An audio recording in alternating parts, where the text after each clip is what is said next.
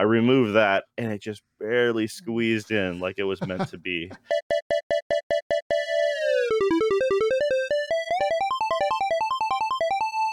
Hello and welcome to the bottom of the internet. This is another Dead Pixel, the podcast that has never had more than two people on it at one time.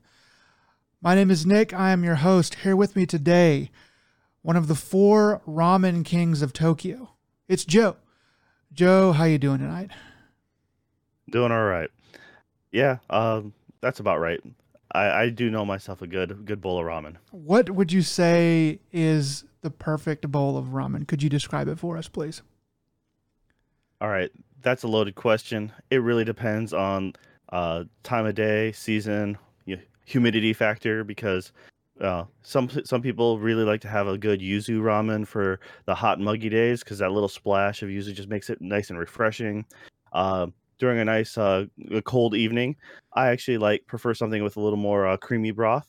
Uh, Mm, generally speaking, Mm. your noodles should always be a little uh, little on the undercooked side, al dente, because that would just per- me personally, that's how I believe it.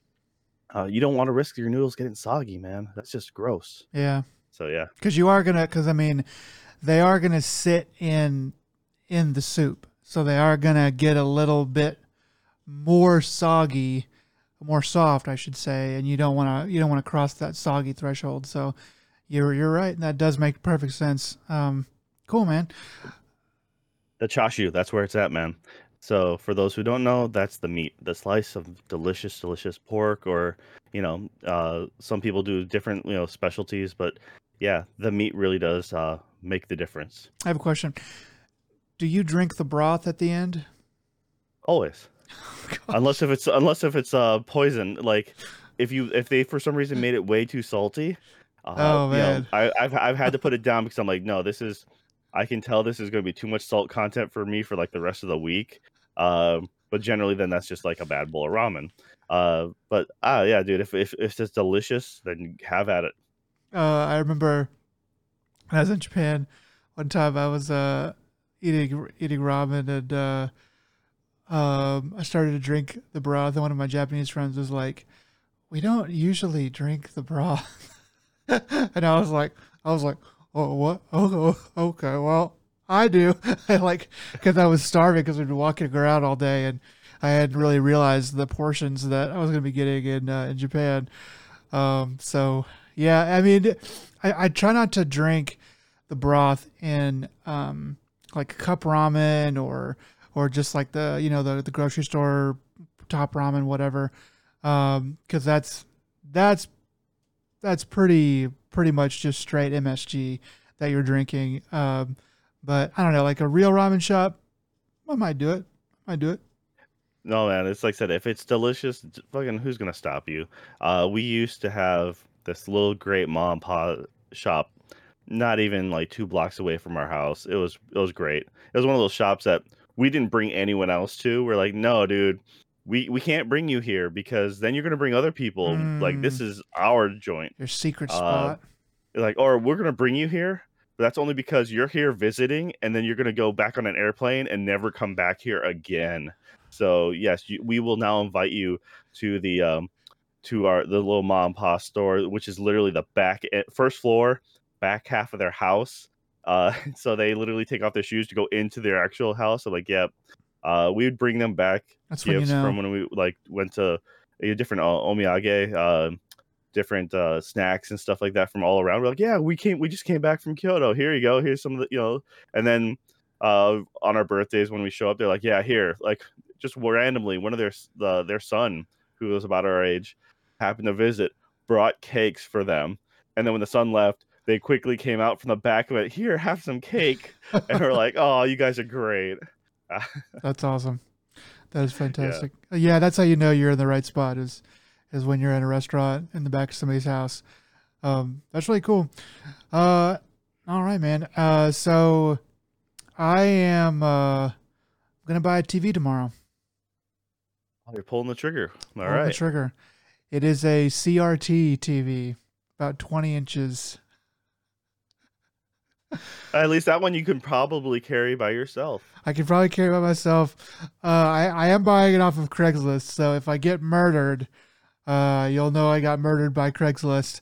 Um, yeah, I'm actually considering. Um, so I, I'm I'm considering getting into t- uh, a little bit into retro gaming. Uh, not not fully, but I'm sure everybody says that when they start. I actually have a, a plan to, to play um, a couple of choice PS2 games. Um, and uh, I, I, decided that I'm going to try to go ahead and uh, and do it the the right way or play it uh, on a real PS2 um, with a real CRT monitor, CRT TV. Um, and uh, yeah, because I, because I mean, I know that I can, uh, I can emulate, um, but it's I don't know. I I feel like I would just want to experience a couple of these games that way. Also, I do want to um, kind of uh, collect uh, some of the old consoles while they're still available. Fortunately, since they sold literally like 50 billion PS2s, uh, you can get a PS2 even a fat one, um, pretty. they're pretty common. They're they're pretty much everywhere. Uh, you could spend like I'm looking around. You can get one with the box and a controller and the cords for like 120 on eBay, and you can do better if, if you if you want. But but uh, but but there's some good. But you can get like you can get them for like 35 if you really try. Uh, but it's just like the actual PS2. It's uh, by itself. But yeah, so I'm looking into uh, getting into that. I'm going to be, uh, this is actually the hard part. The game is actually going to cost almost as much as the PS2. I'm looking at buying uh, Drakengard 1 and Drakengard 2. Uh, Drakengard 2 isn't so expensive. I think it's like 50 to 70 somewhere in there. But but uh, Drakengard 1 is uh, hovering around like 80 you know, 70 if you find a good deal, but like 80 bucks. Okay. Uh, you only need if for the for the Drakengard series, you only needed one, and you only needed three for the, for your, the purposes that you're looking at. If you're going to be doing the historical aspect of how NieR and the evolution of NieR and how one ending evolves into the other, because I think three evolves into one. Uh, then the first game, then it goes to NieR uh, the uh, forget NieR, just NieR, whatever they called it in the uh, Japan, Japanese version. I they called it, can't remember. They called it NieR. Actually, they version, did have both Daddy versions. NieR and Brother NieR. Um, you know that one because uh, that's all based off of the third ending of the first one because the, the, the dust and everyone getting sick and that's what that's from is that. Uh, so yeah, you only need one of three. That's, uh, are you getting what you would think? Um, but you know, uh, Yoko Taro did work on two. Um, he he and his team kind of worked on it, and he like like went away. There's more to the story, but but basically toward the end, they did bring him back on to to do some minor stuff, and I, and it is. I mean, you're right though. Like it is canonically two is basically just negated. Um, but but I think that you know it's uh I think two might be more important to the Yoko Taro story and the developmental story of NieR. Um, at least more important than it seems at first. But I, I, but I mean, like I need to play it like either way, just to kind of tag that base, as it were. Um, but yeah, I mean, you're right though. Like it, it, there is, if you're if you're a person out there who's just wanting to you know, figure out the NieR story, um, then for the love of God, just emulate uh, the the first game and and the third game, um, and then and move on with your life. But but uh, that's that's not me. I'm I can't.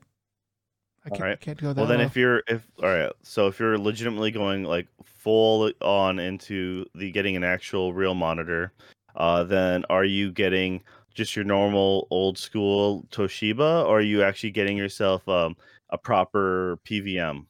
No, no. Like I've looked at. Um, you poser. I'm a okay. poser. I'm I'm outed. I'm a grifter.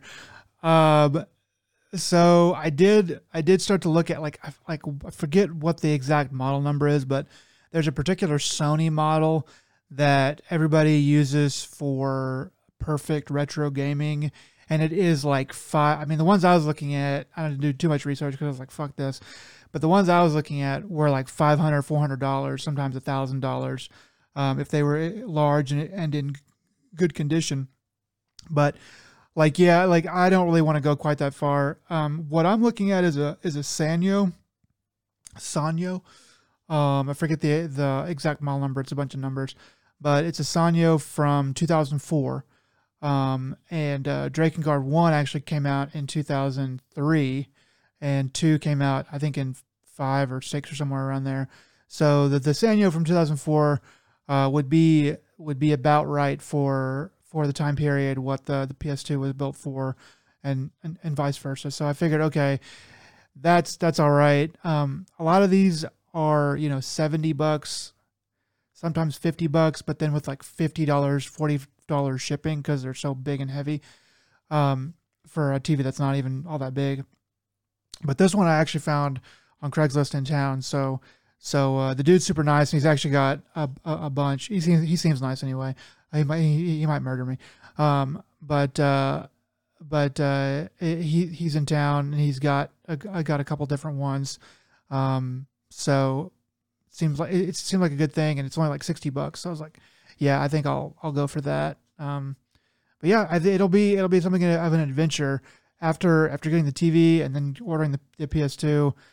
I still have to. I, I want to stream with it a little bit, or at least record with it a little bit, and that's that's kind of its own pain um, because it's it's going to require some magic, and it might increase latency or something like that. But but uh, anyway, I'm gonna begin that road. All right. Well, one of the things I was going to mention was the, uh, you know, for those who don't want to go down the uh, old monitor route, you know, I have one, but that's only because I happen to have a family member who had one in the basement. I'm like, you're gonna do something with that? They're like, no, we've been meaning to throw it in a garage sale, but we've just been too lazy to get one. So like, can I can I have that? They're like, sure. And that's it's a 32 inch monstrosity, which Ooh. you need like two people to yeah, you need two people to do it. I had an old uh uh stereo cabinet, like the old TV cabinet with the shutting doors, like they pull straight forward and they shut. Well, in order to make it fit in that cabinet, I had to remove the doors and the hinges, the the rails, and then I on the on the top there was an old like a downward drop for where you slid the VCR in. I removed that and it just barely squeezed in like it was meant to be. So uh, yeah, there you go. Uh, that's how that's where my uh, my retro TV is. Hey, at least you um got one though. I mean, like, like it's it, it's it's kind of annoying, and I don't know how much I would. I, I don't know if I would really get into it if um if I wasn't uh trying to learn this stuff. But but there are some games that I do want. You know, besides uh Drakengard there's uh, I would like to get an old uh, Shit Shadow of the Colossus and maybe a few others here and there. Um, but I, I know like these these games are, you know, like they're not. Like I've I've heard podcasters say, um, like that they remember when uh, they were in Walmart and there was a pile of Super Nintendo games for like five dollars a piece in a giant bin uh, Mario, you know, anything, anything that was popular at the time, and it was all right there for five bucks a piece. Um, and it's like you you gotta you gotta think in those terms that like whenever you see that stuff uh, just kind of laid out there, you know, in, in 20 years and 30 years, it's going to be rare. It's going to be rare and uh, uh, yeah. you're not going to want all of it. I mean, a lot of it's going to be shovelware. Like a lot of it is going to be shovelware um, but a lot of it's not going to be kept around.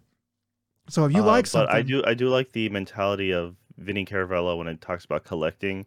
It's like if you're not collecting for the sole enjoyment of having it, and you're uh, like and you're just collecting just to the the theoretical profit from it. Oh no, yeah. Uh, yeah, then you have to think about well, that stuff's going to take up space somewhere in my house.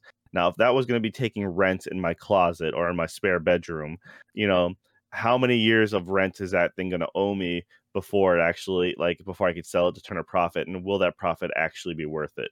Uh, so I I really liked that mentality of that, and I'm like, "Yeah, for sure." Yeah. I've also had to tone back my collecting as I grew older because the more I move, the more things go missing that get damaged and so on and so forth. Well, Uh I mean, the way I think about it is like, uh, is, um, the all the things that I got rid of, sold, threw away as I was moving around, and I really wish I had tried harder to keep some of that stuff. I mean, I've had friends, I've had I mean, I've got parents, um, with with some space, and I just wish that I had t taken some of that stuff that would be you know, I mean, it wouldn't be worth that much money now probably, but it would be good a good thing to have in a collection or something something like that, and I just wish I'd taken more care to hold on to those things, and that's kind of kind of, uh, like, where I kind of draw the line at it is like, did you already buy it and already enjoy it? Okay, well, how much more trouble is it really gonna be to to keep track of it if, uh, if if it's something that you actually got a lot of, uh, enjoyment out of? Like, I mean, like, I used to have, like, Final Fantasy 7, 8, and 9, you know, uh, discs and in their, uh, in their cases and stuff, and they're they're probably still somewhere at my mom's house or something like that, but but, uh, like, I know there's other stuff that I have gotten rid of, and it's like, man, just I I I just wish I'd kept it, so I'm just trying to get some of those things before they're gone or really, really expensive because we're almost at that point now too. Alright, well, my my quick recommendation then, uh, as someone who especially spending enough time overseas and rejecting the, uh, the urge to buy, like, the bulk cheap bins of, um, you know, cartridges, uh, but I did look hard into, like, I'm you know, like, how much things are gonna cost to play it on modern setups, and back then, it you know, as of, like, maybe 10 years ago, it used to be like the Framemeister was the big, um, upscaler that everyone would use for for quote unquote "modern TVs" at the time, and that sucker was like $400 brand new, uh, and you still that wasn't wasn't a perfect solution, but it got you most of the way there. Some you'd have to do some other hookup interfaces here and there, so in the end, you'd look at, like, easily $500 just to make your stuff your your Nintendo run uh, properly, uh, minimum lag on, you know, on your flat screen, and then, uh, but the currently, the the the the more popular ways to do it is you have, uh, the MiSTer project, but that's not gonna be playing cartridges, that's gonna be, um, that's an FPA uh, FPGA sort you know, playing, like, essentially ISO files or, like, uh, properly downloaded, you know, dumped ROMs, Yeah, uh, ROMs. so it's gonna be the closest thing you got to the actual authentic thing without actually plugging in, you know, or damaging your, you know, your, uh, your games, Right. and they're always building new accessories, new modules for that, so that is and the community is really rock solid, uh, it's one of the I I observe them from a distance because I'm afraid to dive in because once I go in, there is no going back, um Yeah. I mean, like, Jeff Gerstmann would always would always bring that up on, uh, on the old Giant Bombs, um, and it was like I mean, it it was cool, but some of the games he would show are just like, "Gosh, dude, this game is from, like, 19, like, 73," and I just it's a game, and it meant a lot to him, but I'm like, "Dude, this is literally, like, 8 pixels." Um, And and I'm just not that interested in it. No, but for, um, for a non I I don't believe it's FPA PGA source, it's just, uh but the open source scan converter was really popular for a while too, um, so this one's also more or less a home, you know, like, built project, uh, but what it does is it lets you, you know, uh, it it's an open source scan you know, uh, scan converter, it lets you take, um, you know, you can build, uh people build more programs for it and stuff like that, and it essentially lets you use your, um, LCD TV, hook up old games to it, and it works pretty well. A lot of people were really happy with it, uh, and it was starting to become the the, uh, other alternative other than the MiSTer. They're like, that was the the most mainstream one, and then about a year or 2 ago, uh, RetroTink, uh, had been around for a little bit, but the RetroTink 5 got a really big boost, uh, got a lot of notoriety, um, that's like a husband and wife duo, but that one's also supposed to be FPGA, um, based, and that one lets you do uh, they have a lot of in like nice. These things have custom options for letting you put in scan lines or letting you how how to run things more smooth, uh, or as close to authentic as possible. But yeah, you seriously just hook up your old cables, uh, letting you play your old uh, Nintendo, Super Nintendo, uh, Sega CD, all that stuff. Um, you know, and they do a really good job. I've heard nothing but wonderful things about them. I have not tried them personally firsthand because once again, these are all you know anywhere from like three hundred dollars, you know, um, for these type of devices. I'm like, you know, I got my original hardware, and I also don't feel the need that like, I don't think it's um, necessary to play the original stuff. If I have it, I'm going to great, but if I, I'm not going to go hunt down a a rare cart for just for uh, unless if it has sentimental value to me. I would rather just go ahead and play an emulator. You know, I mean, yeah. I'm I'm not above that. So yeah, I mean, if you just want to get the experience of the game, you know, you don't have to have it be exactly the same. It's kind of a nostalgia factor, I think. Um, or certain games, some certain games probably do require it because, um, I mean, emulators are not that they're not going to give you the true experience uh, on probably some like Twitch Reflex type games. But uh, but for the most part, yeah, that is probably the best way for somebody to go back and experience it. But yeah, anyway, uh, so uh, I'll let you know. I'll keep you apprised as to the situation there. Um, should I survive my encounter with Craigslist tomorrow? Uh, so I guess we'll jump right into the news. Uh, first up, um, so today, uh, as we're recording this, um, uh, the uh, Sony announced a price increase for the PlayStation 5 for most of the world, um, at least most of the major markets.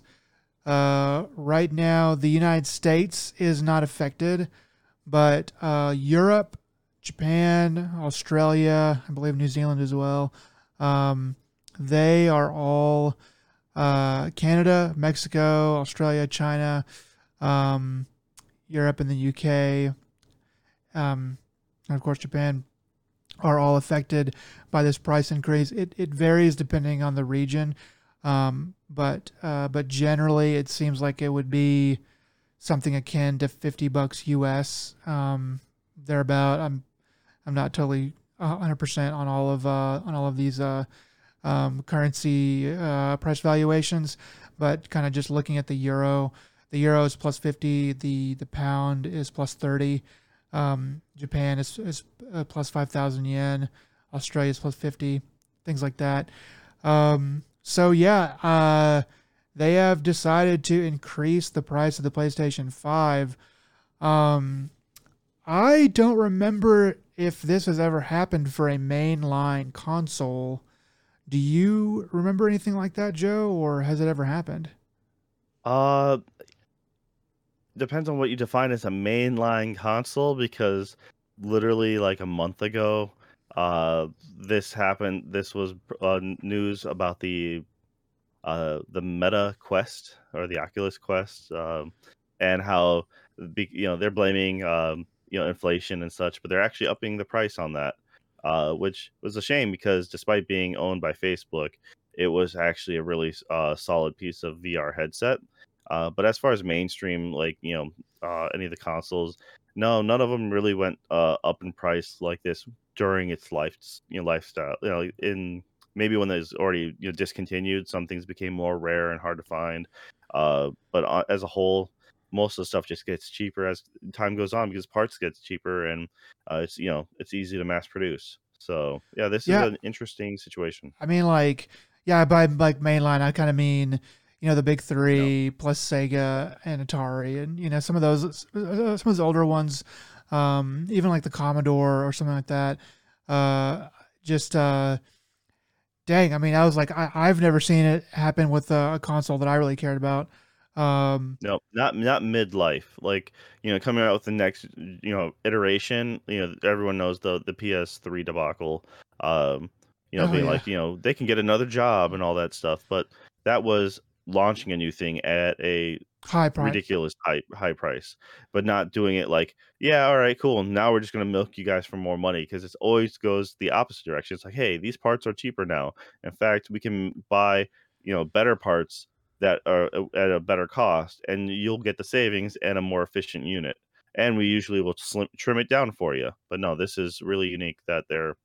Uh, it's a messed up situation. And honestly, I think they should just eat the cost and make the fans happy because not everyone gets you know has yet to get a system.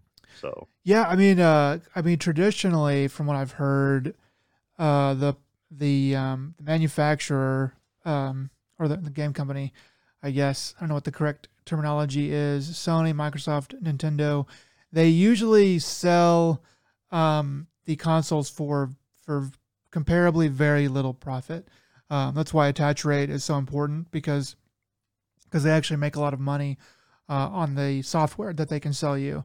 So it's uh it, it seems kind of that that seems to be the norm. Um, and I would have figured they would have continued to do that, but you know I was a little. I, I got to be honest. I was a little surprised whenever this generation came out, and it was five hundred dollars um, for the you know the the Blu-ray uh, PlayStation Five um, because I, I kind of figured it would be like, I don't know, like 550 or something like that, maybe even 600, because um, you know inflation has has come up uh, in the past uh, 12 years or so, or really more than that, um, uh, in the past almost two decades. So it would make more sense now to charge $600 on uh, the PS5 rather than on the PS3. But um, so it it kind of in, in that kind of way it makes sense. But I mean, geez, like whenever you come out with the with the new console, to me it's kind of like the die is cast, man. The price is the price, um, and you've gotta you've gotta run with it, or else you kind of risk making people mad. F- furthermore, like people haven't been able to get this thing. I mean, uh, I only just got mine famously uh, a couple weeks ago um, and a lot of people throughout the world uh, still don't have it. I, I am kind of curious um, about the the um, the omission of the United States from the price hike. Uh, my my guess for that is is just that uh, they sell really well here, um, and this might be one of their their bigger markets, if not their biggest market, and they may just be afraid of of making their biggest market angry. Um, but I, I, I, do you have an opinion on that or?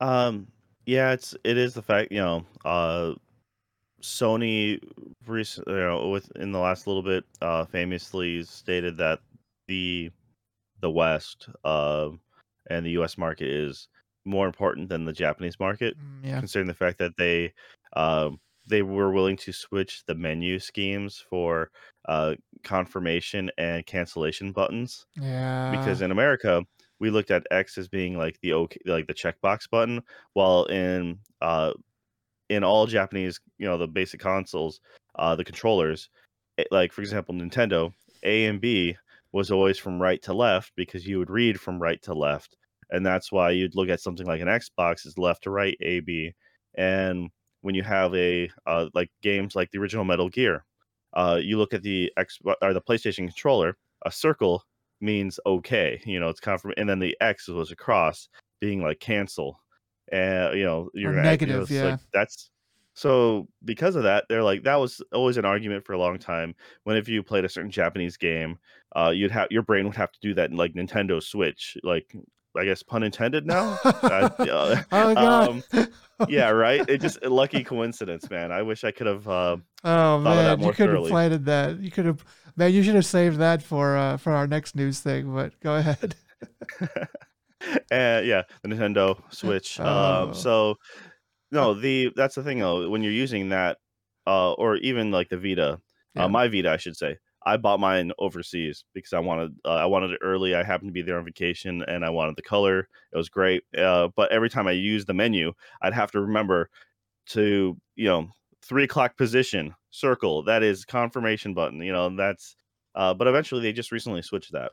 they not only switched it, but they they like flat out acknowledged like you know we're right you know the the west was right you know and that's how it is now which a lot of uh people in the original market were like how you do why are you doing us dirty like that you know you're a japanese company and you're just gonna literally sweep us under the rug but uh so when it comes Yeah. to yeah Well, I mean, like a, it's a cer- absurd circumstance it, it, it is it is irritating to uh to have to switch back and forth uh whenever I am uh going from Sony PlayStation over to my Switch. It's like, oh yeah, all the confirmation is on is on the that three o'clock button. Um, so it, it, it's it's kind of an ir- irritating thing, but it's not the end of the world. But you're right. That is it is a, a mentality that has changed at Sony. It seems like, um, and this is just another thing that says that hones in on the West, specifically the United States, and says you you guys are are um, the favored child at this point. Uh, we're not going to try to make you mad by uh, increasing the price on this, but um, yeah, man, like, I mean, how do you feel about it? Like, like it, it doesn't really it doesn't really affect us, but like if you were in Europe or especially like in the UK, uh, well, how would you feel if you were waiting to get a PS5 and and then this happened? So uh, I guess it's one of those twofold things. If you've been waiting this long, you probably have a different thing to play games on. Most likely, you're playing games. Uh, you know, if you're waiting for you know PlayStation only, uh, then you know you you could also go to PC. I mean, that's how I'm looking at it. It's Yeah. like everything now. If you're willing to put in the time and just to wait a little bit longer, um, you know, right now Spider-Man just famously came out, and in a few months, uh, Miles Morales is going to come out as well. Uh, so that's on the dock for PC. So you don't need the um the PS5 like you did before, and uh, so it, hopefully you have that other alternative. Now, if you have an Xbox, that's great, but then you're like, well, I want the uh the PlayStation exclusives, I want the God of War and stuff like that. And if you know, so that's where you know, hopefully, if you have a computer, you got the best of literally both consoles in the palm of your hand. Um, so that's kind of you know that's the only alternative. It's like, well, maybe if you do- don't have anything at all, um, well, you can always invest that extra bit of money into a computer. I mean, there's always that. Yeah, I just Uh, I know. Microsoft is happy because you know anything that makes their you know Sony look bad makes them look good. Uh, but you know, as we've talked about many times, uh, Game Pass on PC has been wonderful for us uh, and helping us out a lot.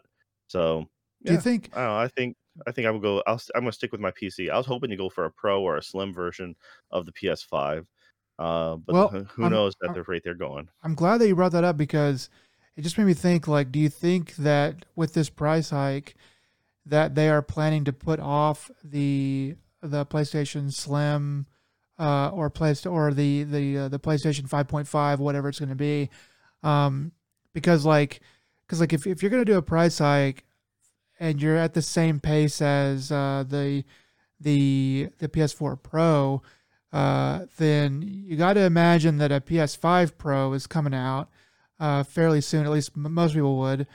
So if if they're going to do a price hike, most people, to me, would think, well, I'll just wait for the PS5 Pro.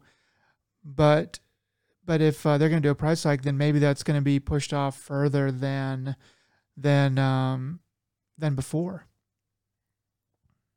it's it's a matter of whether or not they can get the uh the manufacturers uh you know the the components they need and how bad logistics is at the time. Yeah. but say everything's running smooth uh i think they will still release uh the uh their point 0.5 model or their pro model. And that'll probably be as early as you know uh they've done something similar where you'd have it in the during before, right before the holiday season. Traditionally this would be a good time because it's been a, a number of years um nothing says they can't do it at a different time of the season uh Mm, you know granted you know n- it depends on what they say because currently gamescom is going on right now.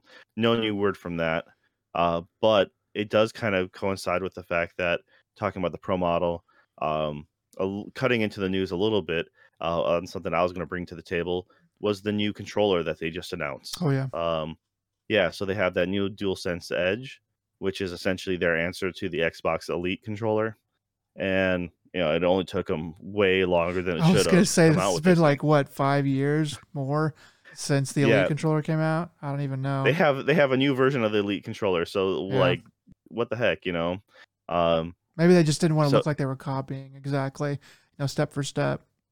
it doesn't matter it's it's it's a good thing they should have copied it because it's you know that's how that's things like that Well, that's Sony for you. Yeah it's no it's it's it's probably it's whatever ceos are involved and like them not wanting to invest the money in the r&d and the research but that's because they were in the lead at the time you know xbox was doing anything they could to uh, like carve out their own niche and try to get back people that they lost you know so that's what that was how they ended last year on such a or the last generation on a much higher note than they started that's for darn sure. Um no this this new controller looks really uh really good for those who haven't seen it. It's you know the DualSense Edge is more or less the same as um you know the Microsoft Elite controller. Um it's it has the uh uh switches to help engage the triggers uh more shallow or you know if you want to you can uh it looks like you should be able to swap out the thumb pads for different uh different heights and different you know so pretty much verbatim you got paddles on the back Right. um you know so it's um if you've seen the elite controller you've you pretty much seen this. The only thing is it's a playstation you know if you like the thumbs your thumbs being on the bottom of the controller this is right up your alley. And you know it's going to be I, i'm assuming it's going to be really good quality. Uh so Yeah. i'm excited about it. I'm you know i have yet to buy i'm still running xbox 360 controllers on my pc Oh wow. so I still have one. yeah. I, I, I use an Xbox One controller now, but uh, but uh, yeah, I mean, there's there those 360 controllers are are great. Yeah, I still I have my, I have the old USB dongle you have to plug in, and then I have a bunch of controllers because I've owned. Uh, I think I've said it before, but I, I've owned like seven Xbox 360s, Oh yeah, um, and only two of which didn't break on me. Uh, one I sold, dude. and then it broke on my buddy, uh, like four years down the road. Uh, and then I, but and then I have my current my my last one that still works, but he got his uh, it- money's worth. It's fine. Oh, my buddy, my buddy was perfectly fine with it. He's just like, yeah, you know what? It was, it was, he, yeah, he was just fine with it. I'm like, all right, cool. I didn't feel bad because I'm like, you know, that would have sucked if I sold to him and he'd just get a lemon right out the gate. But Oh man. you sold him a lemon. Oh, it's so funny. Um, yeah, that, that's pretty wild. I, I am kind of I kind of forgot about the controller. Um, I looked at it and it looked a lot like a regular, you know, PlayStation controller. Um, I guess it. I guess I didn't look at it too closely, but it looked pretty much the same. Um, but uh, maybe with uh, I'm sure it feels a lot nicer and stuff like that. Uh, do, do you know how much uh, the price is going to be on it? Probably like 150, like the other one.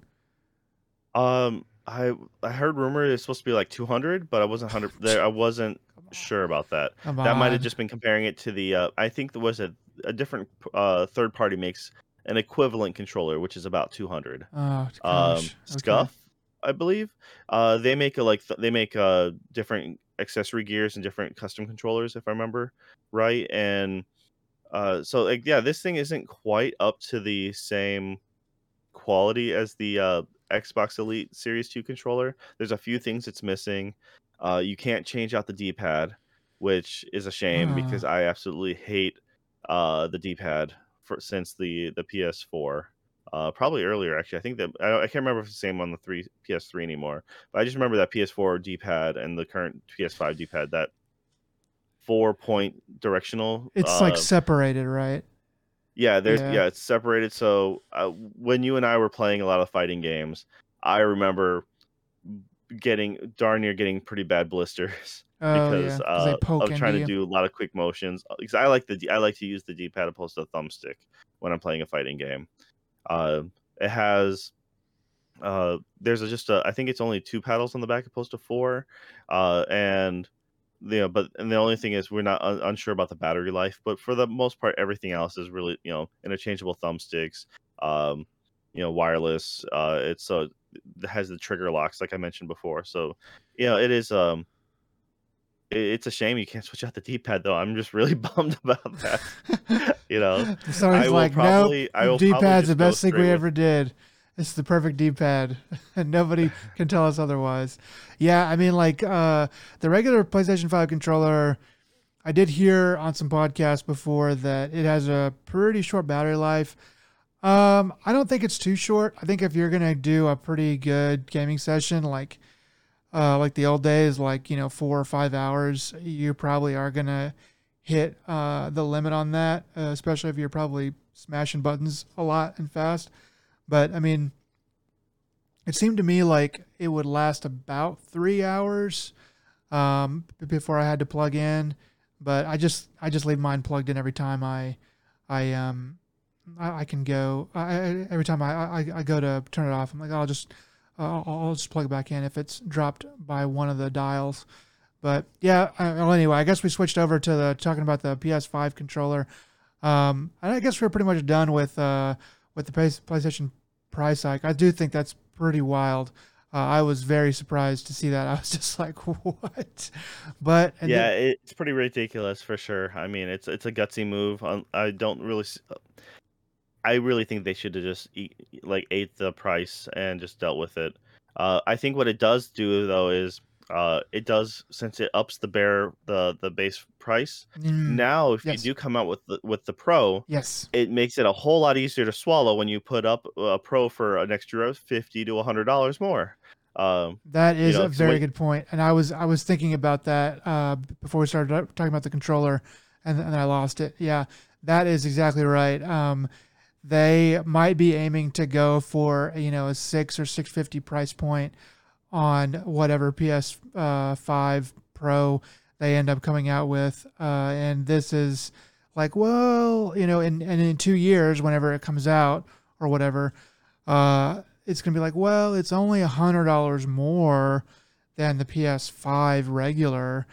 Uh, but it's like, no, it's $150 more than the PS5 that a lot of people that bought. Launched, yeah. You know, that like 10 million people literally uh, bought. So yeah, that that is a really good point. Um, I, I think that, also you can be the hero when you release your slim version, and you're like, oh yeah, but this one's actually cheaper than the current price. We're dropping it by fifty dollars to five and people will forget about what the base price was, and they'll be like, oh cool, it's cheaper than it was, and it's smaller, and what a great deal, Sony, you're great. Yeah, and everyone just forgets history down the memory hole, like like 1984. Um, yeah, that's probably what's going to happen. I think I think we called it. You heard it here first, folks. Uh, PS5 Slim 500, PS5 regular 550, and uh, and uh, I don't even know what, what what we're complaining about. Like we're in the U.S., it's still 500 bucks here if you can get one. Um, but I do start. To, I am starting to see them more on Amazon and stuff like that. Um, more and more often. So anyway. Well, let's move on to the next part of the news because um, we beat that to death. So the next thing also has to do with uh, PS5, or rather Sony. Uh, Sony uh, being sued for five billion pounds uh, for ripping people off on PlayStation Store. Quote: ripping people off. Um, so they're being accused of anti-competitive strategy that uh, apparently is the industry standard. I'm pulling this from uh, Eurogamer.net. Um, so this is a legal claim that's being led by ex-managing director of of which UK Alex Neill and was filed with the Competition Appeal Tribunal last week. Um, so uh, basically, he is saying um, it's, it's this sounds I'll, I'll, this sounds so weird, but he says uh, the game is up for Sony PlayStation. With this legal action, I am standing up for the millions of UK people who have been unwittingly overcharged. We believe Sony has abused its position and ripped off its customers. Um, and he bunch, he says a bunch of other things that don't really have anything to do with the price that Sony is charging. Um, and then uh, in the article by Eurogamer, they uh, uh, bring on a guy. They uh, they pull, pull, quotes from a guy named Richard Hogue or Hoeg, uh, host of a video games industry legal podcast called Virtual Legality. Um, and uh, he brings up uh, six points in quick succession for why this lawsuit is going to be pretty tough for uh, them to argue. Um, rather, the um, the accusers, I don't know the exact legal term, uh, to argue because it's it's so it sounds like it's pretty spurious to me. Um, basically, just a quick rundown of the points that this guy makes is uh, you have uh, first you have the issue that each individual transaction was virt- was voluntarily made at the price offered. Second, the prices largely mirrored those across the industry at the time. Third, that the inter uh, that the intermediary pricing, which is the thirty percent cut, was also mirrored by other market participants at the time. So so thirty so thirty percent is the cut that uh, Sony gets from every uh, game purchase, I guess. Uh, fourth, although the thirty percent argument mirrors Epic's in Epic versus Apple, you have a lot of language in that case attempting to distinguish the console markets. So that's like it's a little bit of an apples to oranges uh, comparison in cases there. Uh, fifth, uh, there's no indication that a change to the 30% cut actually would affect the bottom line customer facing pricing. Um, sixth, that because the 30% was established before any market controlling position, you have an issue establishing that it was anti competitive price. So, um, and then he kind of he kind of gives a little bit of a tacit um, argument for the uh, the accusers, um, kind of saying, or at least uh, kind of saying that the, the politics of the day might rule, might help them somebody to rule in their favor. But uh, to me, it sounds it sounds pretty ridiculous. Like uh, I, I kind of expected to read a little bit more uh, concrete um, explanation here, and it sounds like, uh, uh, dude, Sony charged what they charged, and people paid what they paid, and I, I don't really see how it's it's a, a competitive issue. Yeah. Uh, no, it's it's. I don't know when people do gets doesn't matter what you are. When you're successful, people want a piece of that, and they'll find any justification to try to sue you. So that's kind of it is what it is. I mean, I, I wish there was a better example of, you know, a a a way they ripped you off, you know, essentially. Yeah. But you know, you because you could choose not to buy it. You if enough people chose not to buy it, guess what? Prices would change. Uh, but at the same time, there's not like, uh, yeah, you can't really compare it to anything else because any com- you know competition is selling for roughly about the same price of everything. So, are they going to sue? Um, you know Xbox or anything like that. I mean, I mean, how many games are uh, how many games are PlayStation exclusive? Yeah, only a handful, man. It's just so like it's know, it's a handful that they and they're not sold for anything higher. You're just only really allowed. To, I mean, I guess like seventy bucks, you know, in in the U.S., but uh, I don't know what they are in the U.K. But uh, they're not sold for that much higher.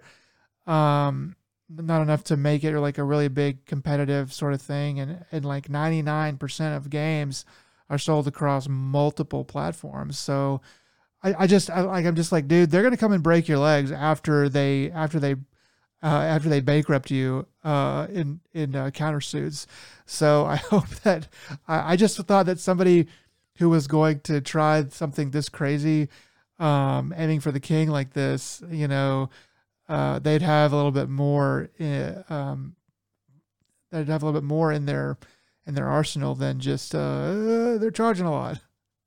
Yeah. Uh, well, you know, we'll see. We'll see if what it does in the end, but who knows? Uh, I'm not going to hold my breath though. Yeah, I, am not going to either. Uh, I do hope. Uh, I do hope to find out how it turns out because it, it seems like it might be actually pretty funny. Um, so uh, next up, uh, we're gonna switch topics and uh, talk about Nintendo here. Uh, so uh, basically, DRM company Denuvo um, is uh, going to be doing some anti-piracy uh, for the Nintendo Switch.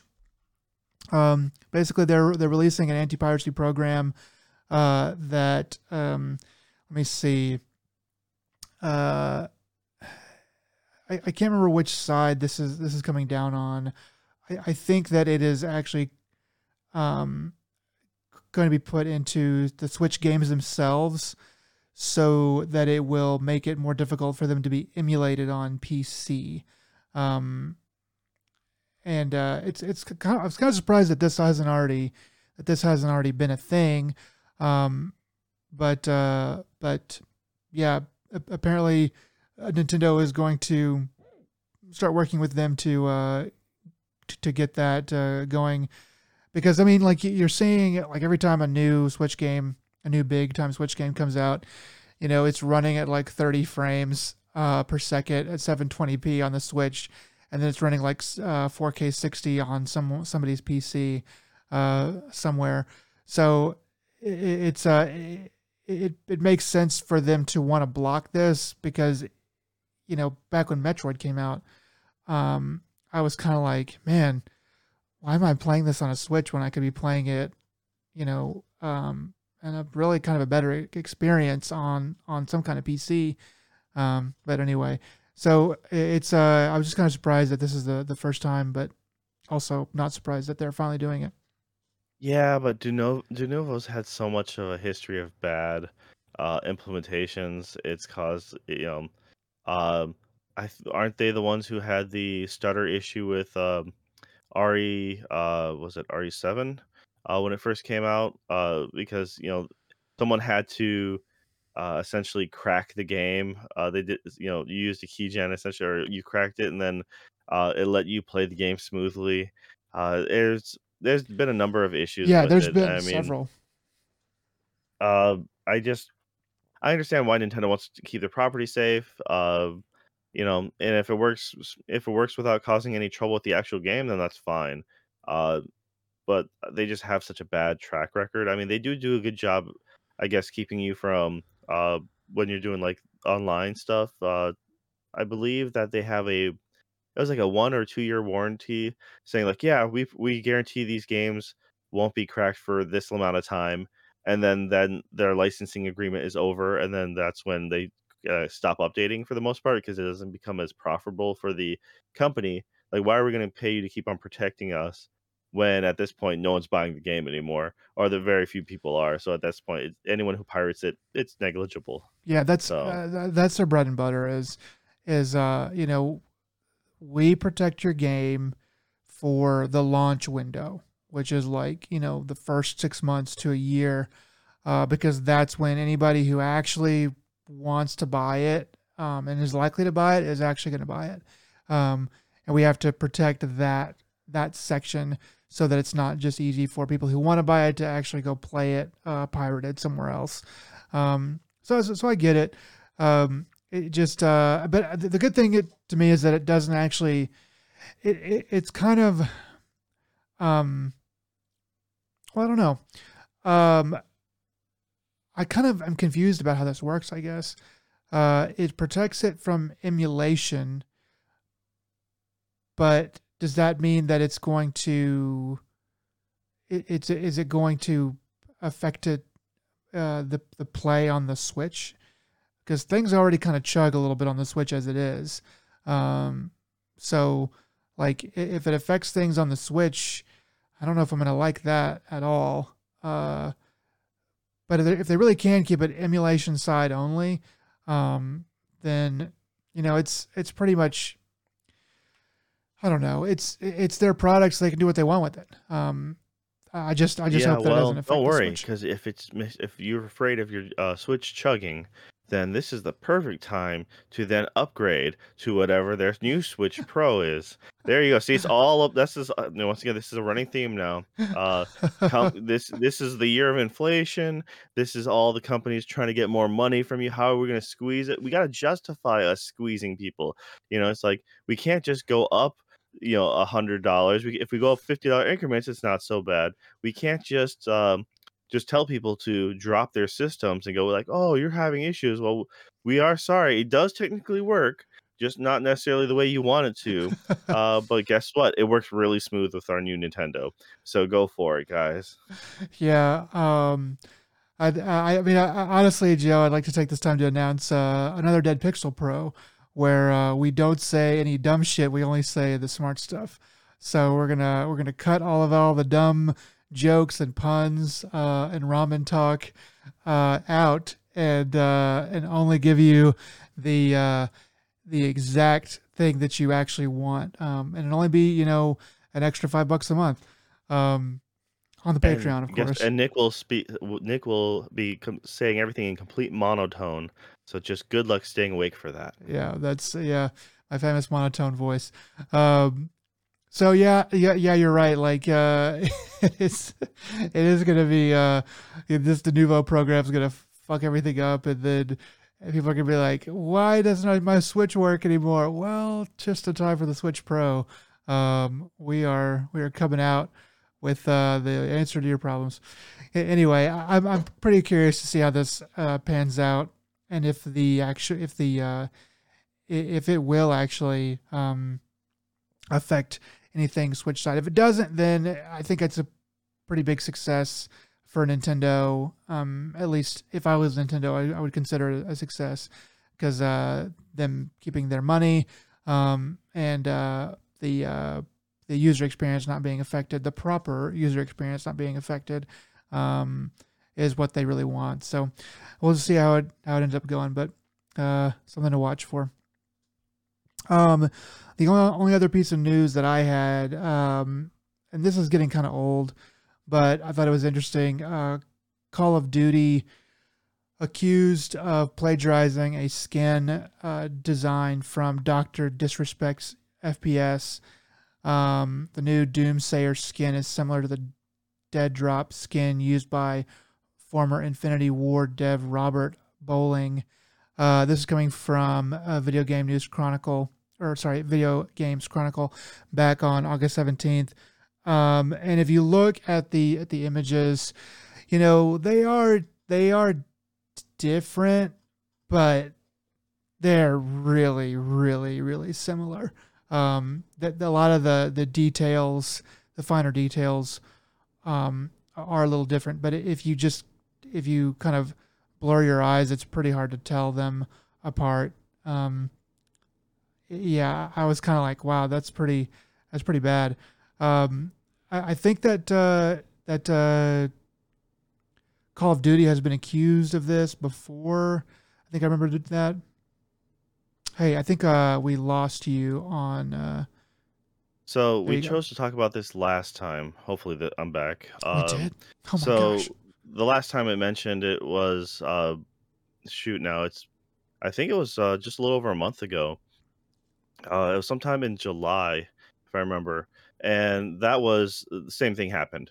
Uh, it was uh, about a uh, a character like that they were accused of plagiarizing again, and this one was supposed to be a uh, like a a dog skin or something like that, like a Yeah. uh, and so that and that wasn't that there was a time before that where they took an actual model uh so what's going on, man? photo so oh it's it's low hanging fruit and gamers are dumb and they won't notice it but someone does and then therefore it's cheaper to pay it's cheaper to pay it off i mean it's like Mm, if people like it they'll sell it and then when they get if they get caught then they'll just pay the people you know like oh oop our bad here's a little cash we're still going to make money on this thing though.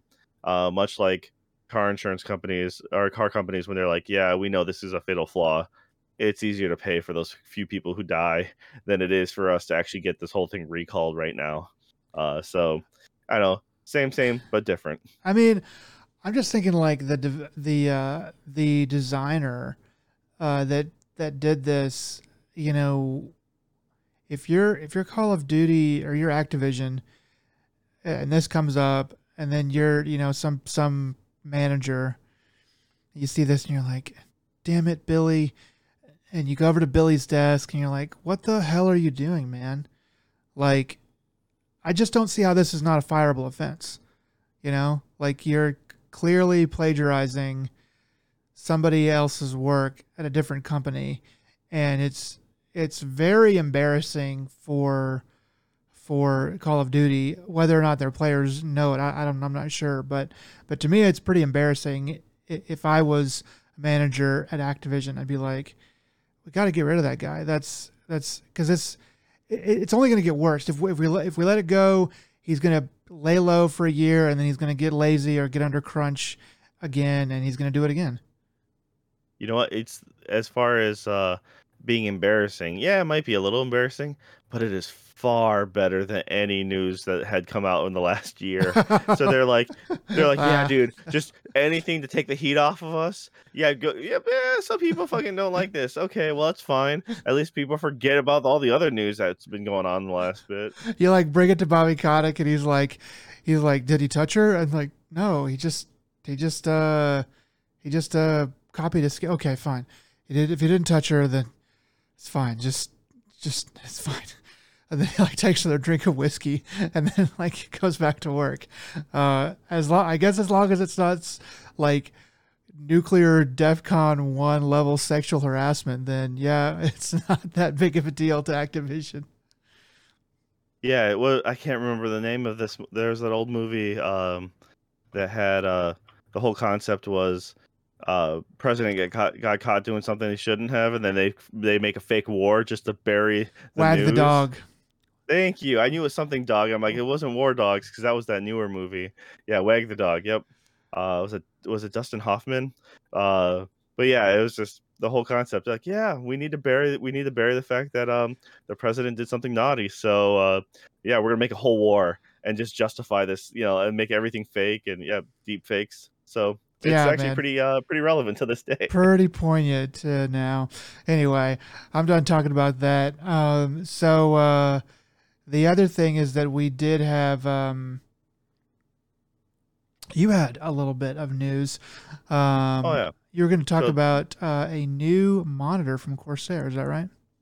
Yeah, so uh, a couple outlets uh, recently got to got hands on with the uh, this new Corsair monitor, um, and this thing is going to be uh, it, it, it's a 45 inch uh, monitor that has it's uh, it's an ultra wide setting, so you're looking at 21 by 9 ratio aspect ratio, Okay. and the the it's an OLED panel made by LG, so it's you know it's all quality stuff. Uh, the what makes this really unique is it's fully it's actually flexible, and so it's a you can make it as you know a flat you know 45 inches, uh, but you can actually bend it. So you grab there's actually handles you grab on the side and you pull it inward to make it into uh, I believe it was an 800R curvature. okay. So, uh, which is uh, pretty nice if you like the that up close and personal feel, and to be more immersed in some of those games. Uh, you know, I believe uh, uh was it uh uh der8auer, uh, D- uh, you know, famous overclocker, uh, has d- done a video on this. Um, um, Paul from uh, Paul's Hardware, Right. um, and Bitwit, uh, they both had, uh, they they actually shared a video together, or they they have several videos on their own channel. But uh, Bitwit actually hosted uh, Corsair to come over, and they both got to play with, uh, you know, play with this thing, and it's actually a really neat video. So I totally recommend go, giving them a, giving them a look, especially if you want to see this thing. Has um, this is all early prototype models, so chances are the actual stand uh, and some of the uh, struct, you know, cust- um, visual features will change. Uh, but it has a lot of decent I/O ports. Uh, it does um, 240 hertz, I believe it was. Okay. Uh, it has HDMI uh, 2.1. So um, when they on the uh, Paul and uh, Bitwit when they did their videos, they did not do anything about uh, consoles at the time. So I'm not sure exactly how well it's, it's working, but they did mostly PC stuff, and they wanted to see how dark it got.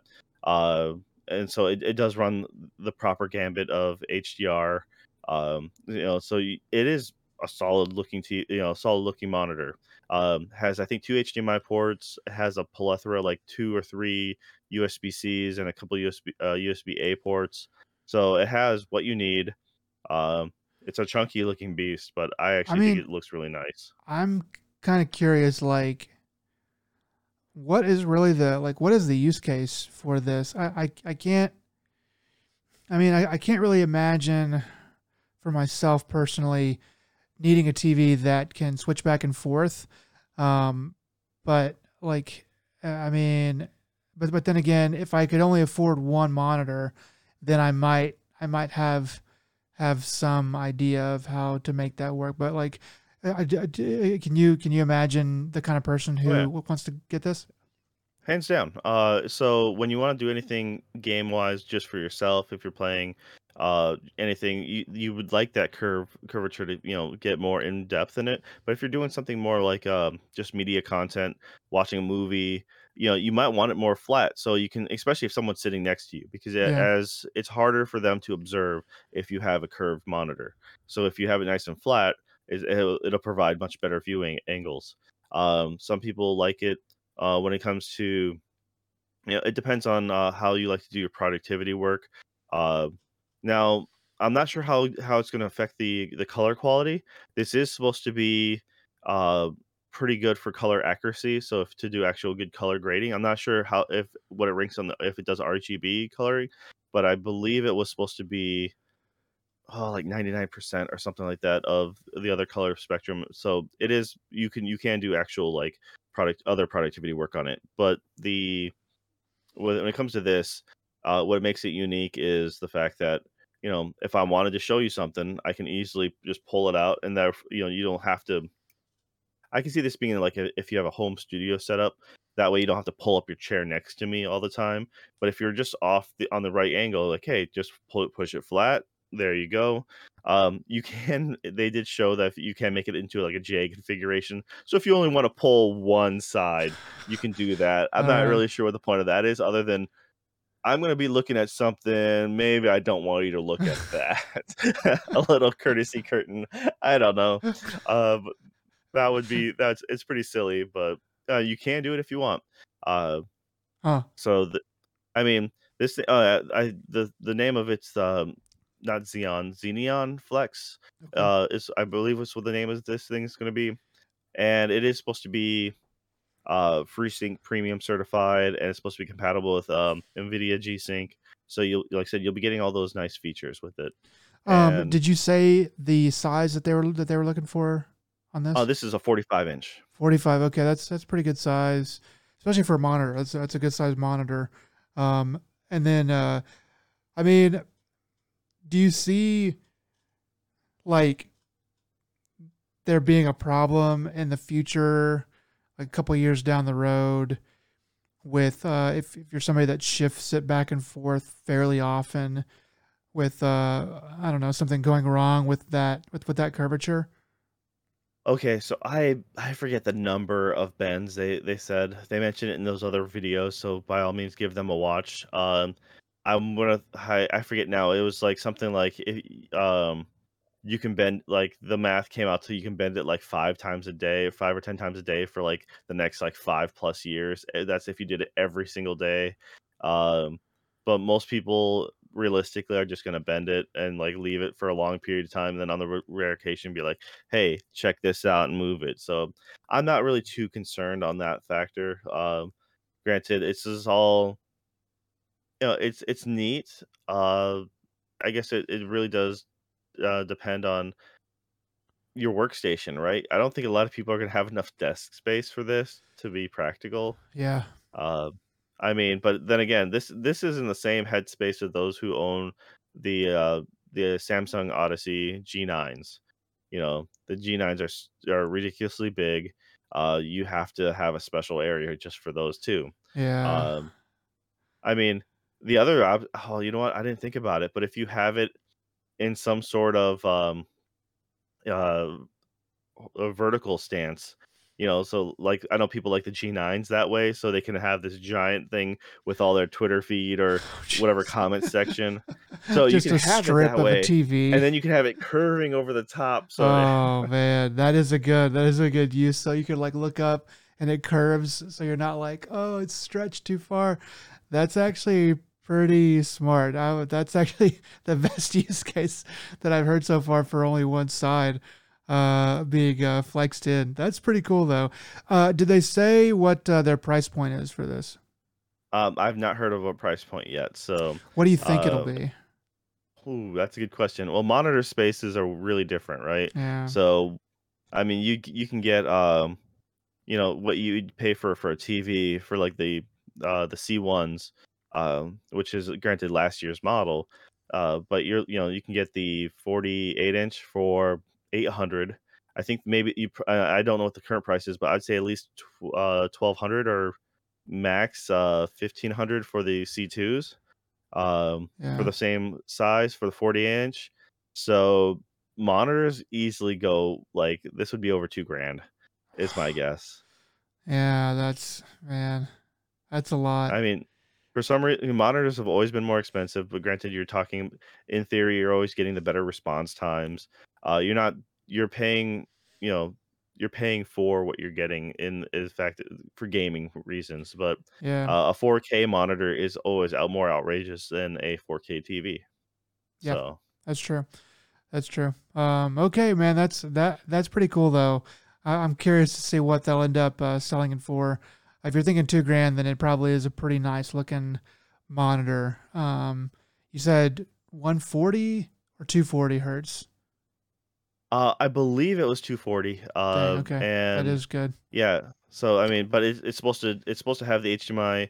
Uh, so it's uh, 240 hertz, and it's supposed to have the HDMI 2.1. So anyone with a um, you know a current generation console can take advantage of at least uh, being the full bandwidth and being able to have the uh, the VR uh, VRR or yeah. Um, uh, it's, getting late, so my oh, mind's kind of going on that all one. The sorry. R's, all the V's, yeah, all the R's. The variable yeah. refresh rate. Uh, okay. And it's supposed to, so they're, you know, and it's supposed to help you out on that. Uh, so yeah, it, this will most definitely be your entertainment, you know, hub. You know, it's big enough to enjoy any media. Yeah. Uh, but it has the fast enough uh, speeds for any good NPC. So this is, it's really going to be competitive so long as the if the price is right, I guess. But I mean, gamer PC gamers especially, they're always willing to blow a lot more money uh, than makes sense. Yeah, uh, I know I've done the same. So yeah, I always see those those badass setups on Reddit and stuff. I'm like, gosh, that's cost like freaking twenty thousand dollars. Just I'm waiting the... for the one person to have the full, th- you know, 360 wrap on this thing, they're like, oh. yeah, I oh. completely circled myself, but thanks to the thanks to the way they bend, I can literally open it like a door and squeeze out. oh, we're one step closer to our holodeck nightmare. Oh man, wow. Okay, uh, now let's go on to something else. Um, all right, next up, Smooth. what have we been playing? Um, so I'll I'll go first. I'll volunteer. Um, so finally got a chance to dig into uh, the PS5. Um, I was kind of stuck on Switch with uh, Xenoblade Chronicles 3 coming out, so I just had to. That, that was the plans. I just had to, had to do that for like 20 hours, but um, I kind of set that aside. I've been getting into my PS5 um, and playing Horizon uh, Forbidden West. Uh, man, this game, this game is really good. Uh, this game is very good. I didn't play the first one, so that is the the way that I have to talk about my experience as somebody that kind of watched that game kind of from, from afar.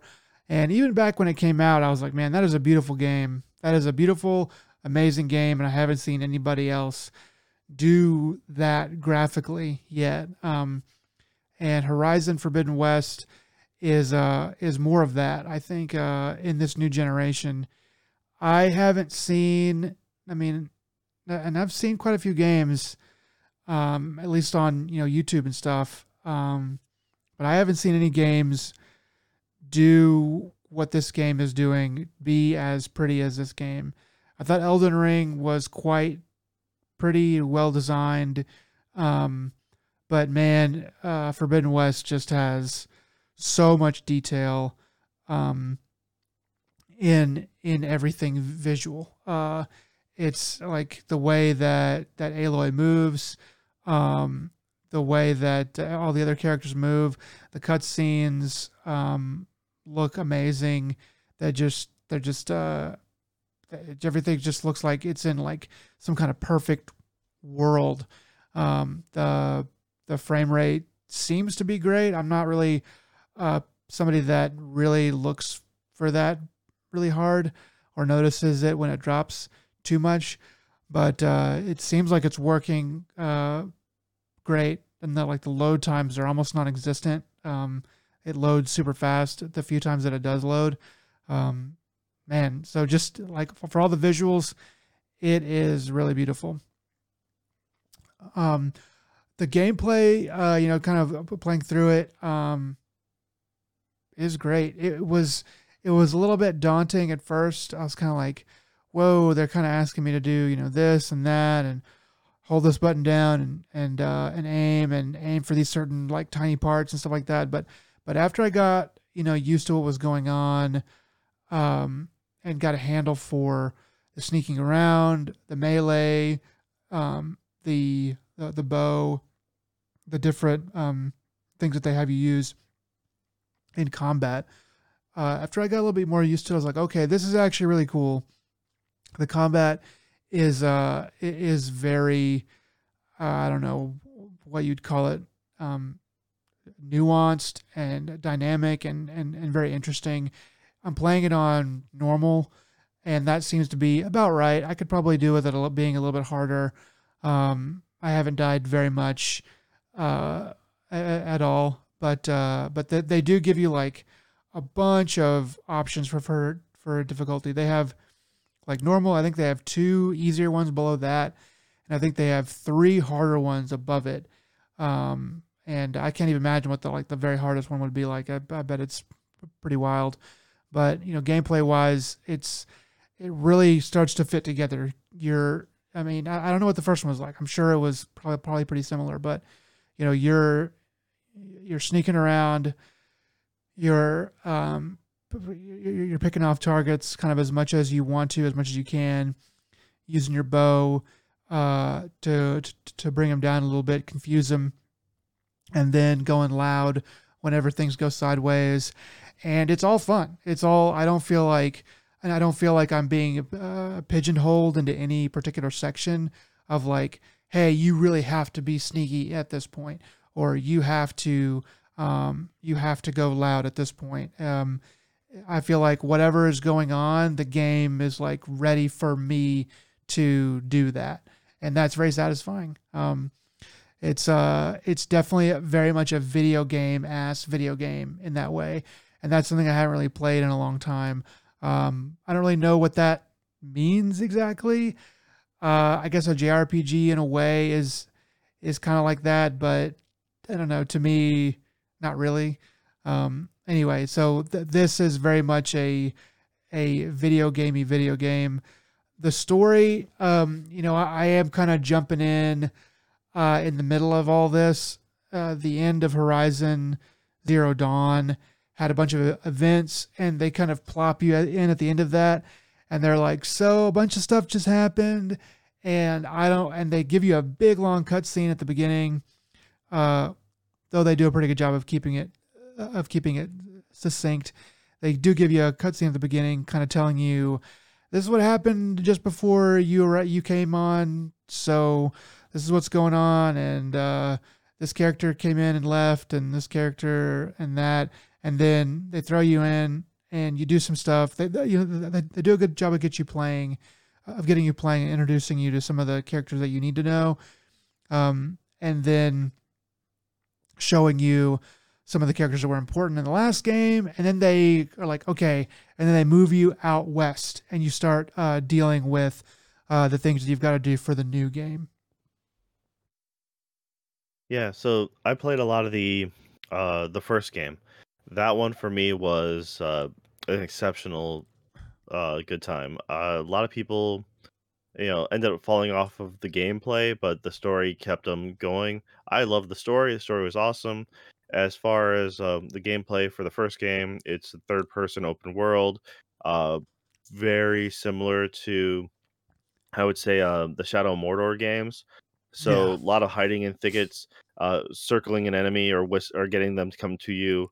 Uh, the first game allowed you to convert uh, enemies into your allies, so you would then reprogram them, uh, the the robots, uh, the you know the different machines, and as you um, I forgot what they call them, but the, the, as you conquered these facilities, you know, so in in a, in a different games, it would be like a, a Zelda temple or something like that. You know, you, these ruins, uh, you go through, and then you'd be able to get a new upgrade to uh, to then hijack, you know, bigger and more ferocious monsters, and that cycle was really fun for me. I was able to, you know, I always grabbed one or two guys and had them just start causing havoc. They'd be my decoy. It's really cool. Uh, and then eventually, uh, I learned to if you aim while jumping or sliding, so time would slow down. Yeah. At least, uh, so that so you learn to then start jumping a lot, uh, just so you can get a quicker aim. You know, like more of a bullet time effect. And yeah, you can hit those glowing parts. If different enemies would then have, uh, you know, different weaknesses. But the funny thing is, if you hunted them enough in the same manner, they started to adapt to you.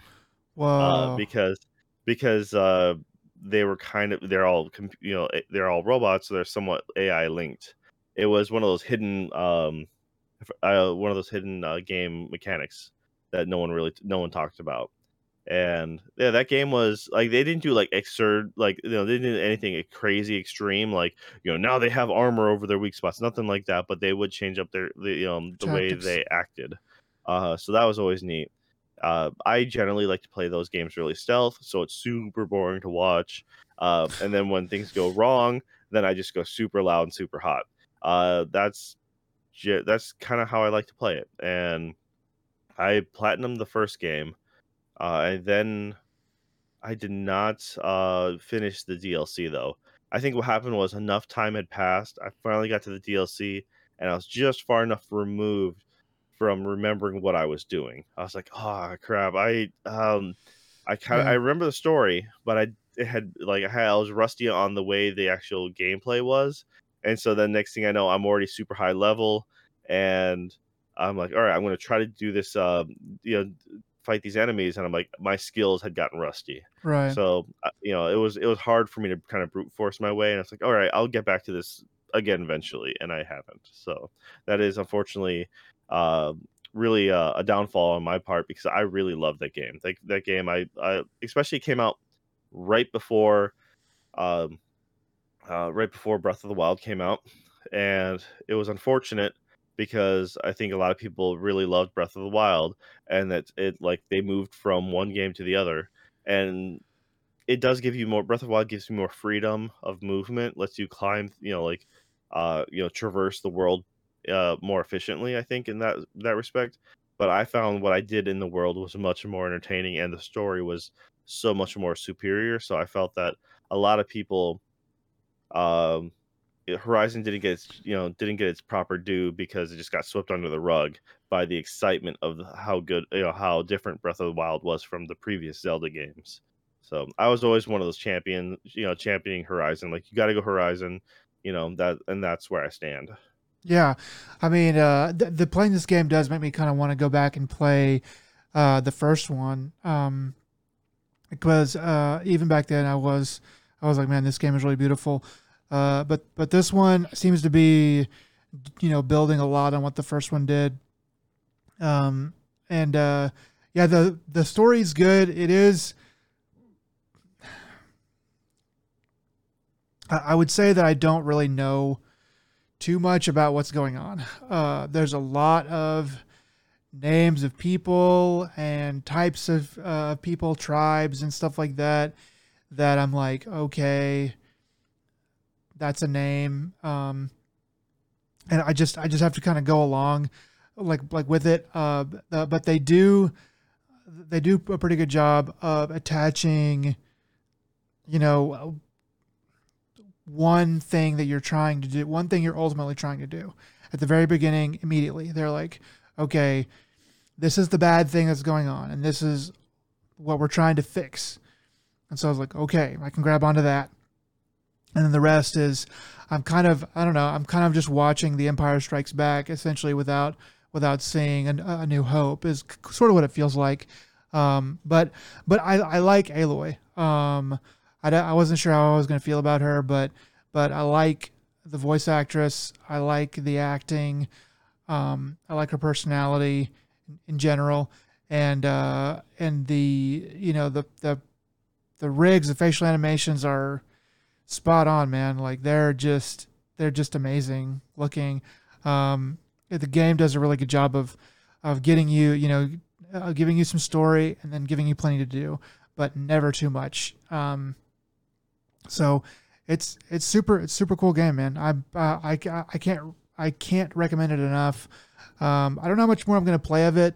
There's a couple couple games coming out. Um, one that you're about to talk about uh, in, in, just a second, but then also uh, um, Soul Hackers 2 uh, just came out, and I'm I want to play that.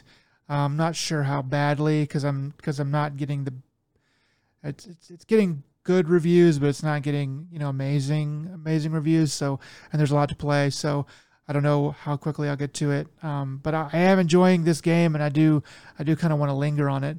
I've only played uh, a little over 12 hours of it, um, and I've really only just broken into the Forbidden West. They they sent me out west about you know three or four hours in, but I, I probably could have gotten there faster. Um, but they went ahead and, and, sent me out west about that soon. And then you have to do some stuff to actually kind of break into the the official. Okay, this is the forbidden part. Um, but uh, anyway, it's a good game, and I'm looking forward to trying to play some more of it. But um, I think you had a, a, new game that you wanted to talk about. Yeah, so I finally did. Uh, for the first time in a long while, I bought myself a day one brand new game. Uh, usually, I don't have enough time to really enjoy them, so yeah, yeah.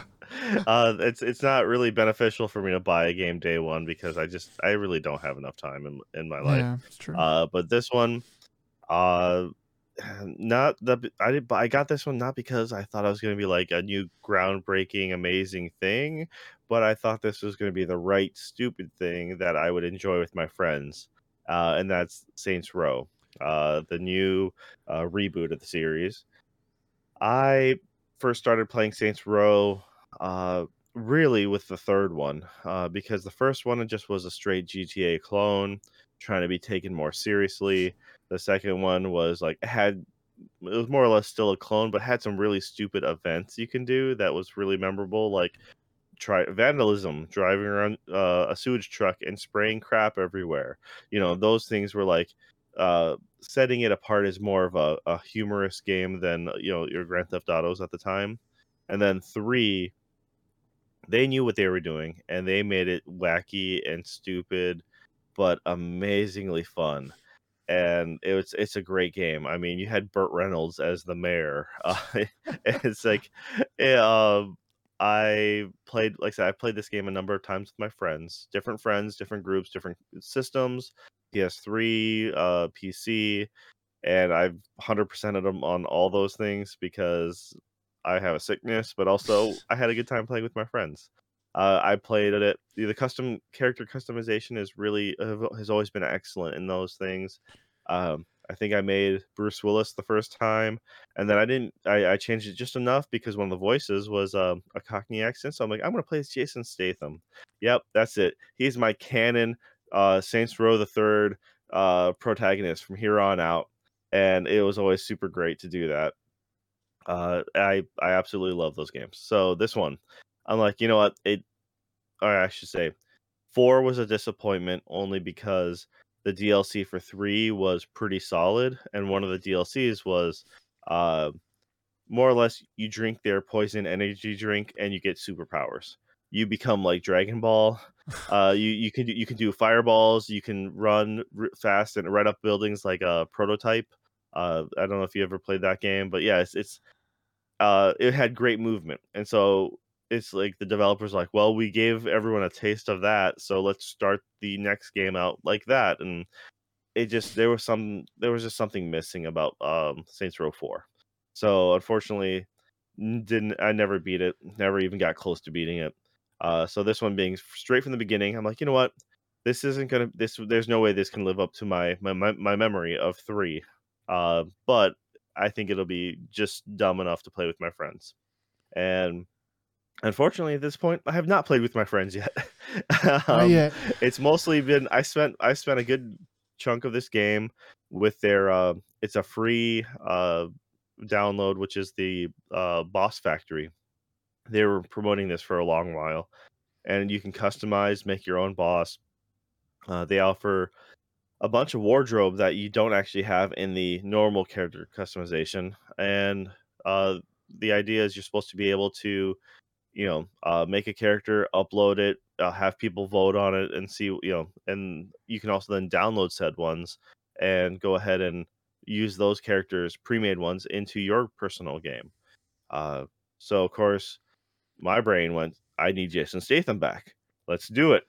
Jason, Jason. they they don't have his uh they don't have a male english voice Uh, like cockney accent. They have a clearly english female voice um but they do not have the male. I'm like ah you gotta be kidding me. So then i went ahead and looked at their what some of the i've fiddled around with the character creator. I do this every time when i do a character creator. I play around with it r- for a long while realize i really really appreciate it and really like it i don't have the patience or the artistic talent to make my dream come true yeah. uh, and so then what I so I immediately just um, look at other people's works and try to see which one I want to play as. In my brain, I know what there's a character I do have to make. I'm not gonna say it in case if I can make it in the future. I want it to be like a surprise, but I do have a, a dream character to make. Uh, I think it'd be fitting really great to see this character in the Saints Row universe.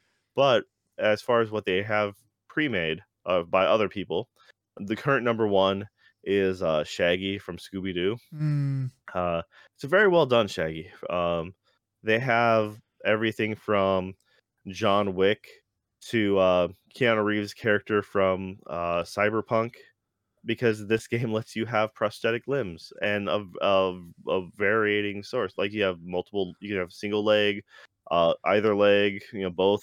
You can have them different materials. Same with your hands. So it's they really went all out with this, you know, kind of um, style when it comes to that. And you know, but you have everything from like She Hulk to like uh, and like Starfire from Teen Titans, uh, like the original comic version.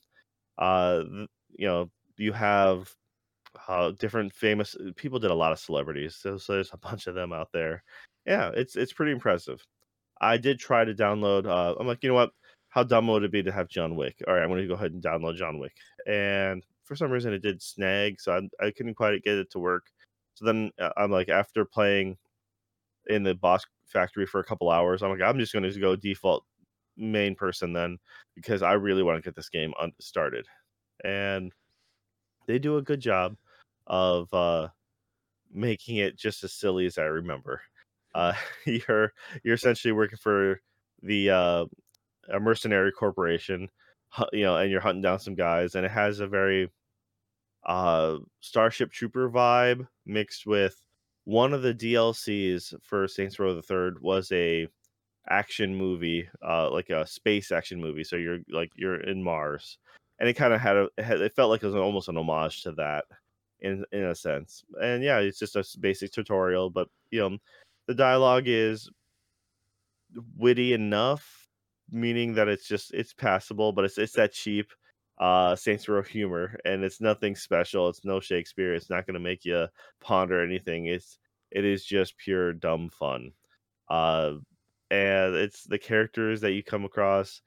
They're you know they're okay for now. I haven't, you know, it's like I played a handful of hours, but I haven't really gone too too in depth. I just did a lot of random random stuff, just murdering and um, you know, silliness. Uh, I'm really looking forward to. I have a, I'm going to be playing with a couple of different people this weekend. Uh, I at least have two people lined up, and you said you're probably going to be buying the game. So if that's the case, then I have three different people that I'll probably end Hey, up man. playing the intro for every single one of them. yeah, I mean, like, uh, yeah, I was gonna ask you after the podcast when you wanted to play because uh, I'll, I'll go by and, and, and grab it tomorrow. Um, if you're ready to if you're ready to play sometime this weekend, but we can talk about that Yeah. later. so yeah, that's the thing is I I I am I am enjoying my time with it. But then again, I did not come in, come into this thing expecting it to be pushing the boundaries or making things really different from you know no I I came in knowing that this is just a dumb fun game. Um you know it's and so people as far as the reviews go, it seems to be just getting like, you know, sixes or sevens, probably Yeah. mostly you know more and though it's an okay game. I'm like, yeah, it, it is, but if you're playing it with the right people, or if you're having a good time, then who cares? There You are know, some like there are some games that like that uh, to me I feel even if I paid full price, I didn't pay enough for. There are some games that I I feel like that about and I think that it's okay to if you feel that way to to pay full price for a game that you that you otherwise wouldn't if it's in the same series um because because you just like the the previous iteration so much um and, and it meant so much to you and you you had so much fun with it. Um i paid a lot of money for uh soul calibur 6 the game's pretty fun um but it is uh probably not worth what i paid for it. Um i did play it for a pretty good number of hours but i just remembered um having so much fun with soul calibur 2 uh back in the day that That's a huge difference. yeah, it's a huge difference. But I was getting back into games, and I was like, you know what, this one's coming out, and I just want to, you know, I just want to jump back in, uh, and and try to support this as as best I can. Um, you know, sometimes the games, you know, the new one's just not just not as good as the old one. But if you you know, if you want to signal to them that that you want them to keep making these, then you know you, you got to buy it. That's that's the best way to vote is with your wallet. Um, so yeah, like I I've definitely done that before too, and um, and uh, they can't all be they can't all be tens, but but uh, if it's if it's good enough and uh, it stra- scratches that itch, then I think it's worth it. See, for me, I was willing to because I knew I was going to be buying this game, uh, and I only ha- I was only going to be buying one copy. Yep. Uh, but I have two consoles, and so I, you know, I wanted to give them a little extra, and I went ahead and paid for the hundred dollar version. So Oh, what it does is it comes with uh, a couple DLCs, uh, you know, some extra packs, uh, you know, skins and whatnot. Uh, But then it comes with the their season version of the season pass, uh, which you know, if it's if it's as fun as the um, even if it's you know pretty close to Saints Row the third, those I I remember two out of the I think three DLCs, and those are those are good. I enjoyed my time with them. Um, the other thing is it came with Saints Row the third remastered, and I had not played the remastered version, but I'm like, hey, by the end of the day, worst case scenario, I get to play Saints Row the third again. And I remember I have not heard that it was like a bad remastered. I didn't hear like you know sometimes when things get redone, they Mm, like uh GTA, you know, definitive edition or whatever. That's been a hot mess. This one I've not heard any bad things about. So I'm like, okay, cool. At the end of the day, I'll I'll at least get to replay Saints Row the Third again, and I'll be okay with that. yeah. And it'll be me and my spouse. We'll be we'll play through that, and we'll have a good time. So uh, that's Yeah. kind of what we're what we're looking at. I mean, uh, you said you paid hundred bucks for it. Uh, I was embarrassed to say that I paid ninety for Soul Calibur Six. Um, maybe I should still be embarrassed to say that, but uh, anyway, you beat me. You beat me. You paid. You paid more. I've never, I've never paid. I don't think I've ever paid that much for a game, but uh, there are I definitely some games, games. so two You did. and DLC. Yeah, that's that was the thing is I did get like the ultimate, you know, season pass or whatever for uh for Soul Calibur. It was still kind of too much to pay, I think, but because eventually they did, you know, you I didn't get like season 2 or something like that. I was like for 90 bucks, you know, day 1, I should get the freaking moon, guys. Um but, you know, it is it, it is what it is, but but there are some games that I would definitely pay more uh, for. I, I actually considered uh, getting the uh, all the DLC. It's not even out yet, but the, but all the DLC for Xenoblade Chronicles Three. I think it's like twenty five or thirty bucks, but I was just like, nah, I'm not. It's I'm not gonna do that yet. I'm sure it'll be worth it eventually, but I was like, nah, I'm I'm gonna put that off. But If you really want to burn your money, just go ahead and get whatever the latest version of DOA is and all the skins for that. Yeah, I Uh, mean, I, I was like, I like this game. Um, I don't, I don't know if I like it that much. Uh, this was pretty early on. This was a couple hours into playing it uh, that, that I saw that, and then I was like, but then you know, after about twenty hours, uh, probably about ten hours in, I was like, uh, you know, I could see myself buying the DLC, but then after 20, I was like, you know, I think I'm back to to waiting and not not doing that. Um, at least not not yet, but because there's just so much else to play. There's just so much else to play, and that's already like a 50 hour game, you know, minimum. Uh, so adding another 20 hours onto it, uh, as we are.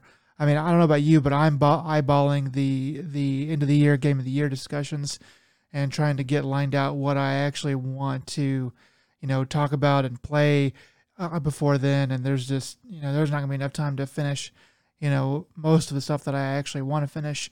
Um, so anyway, but I can totally understand paying 100 bucks for a game. Um, there will probably come a time fairly soon where I will have to do that, but uh, that's neither here nor there. Yeah, like I said, for me, it was like I wouldn't have done it unless it like unless it was you know the game that I really wanted. I mean, and I I have so many good nostalgic memories for Saints Row the Third.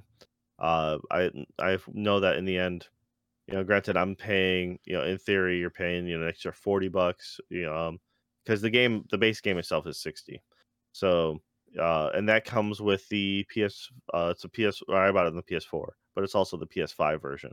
So I don't have to worry about uh paying anything extra to upgrade. It's just straight up sixty bucks for both. Um, at least that's the way they had it originally advertised. And you know, so for an extra forty bucks, I get uh all the DLC uh coming out the and which is supposed to be three of them, I believe.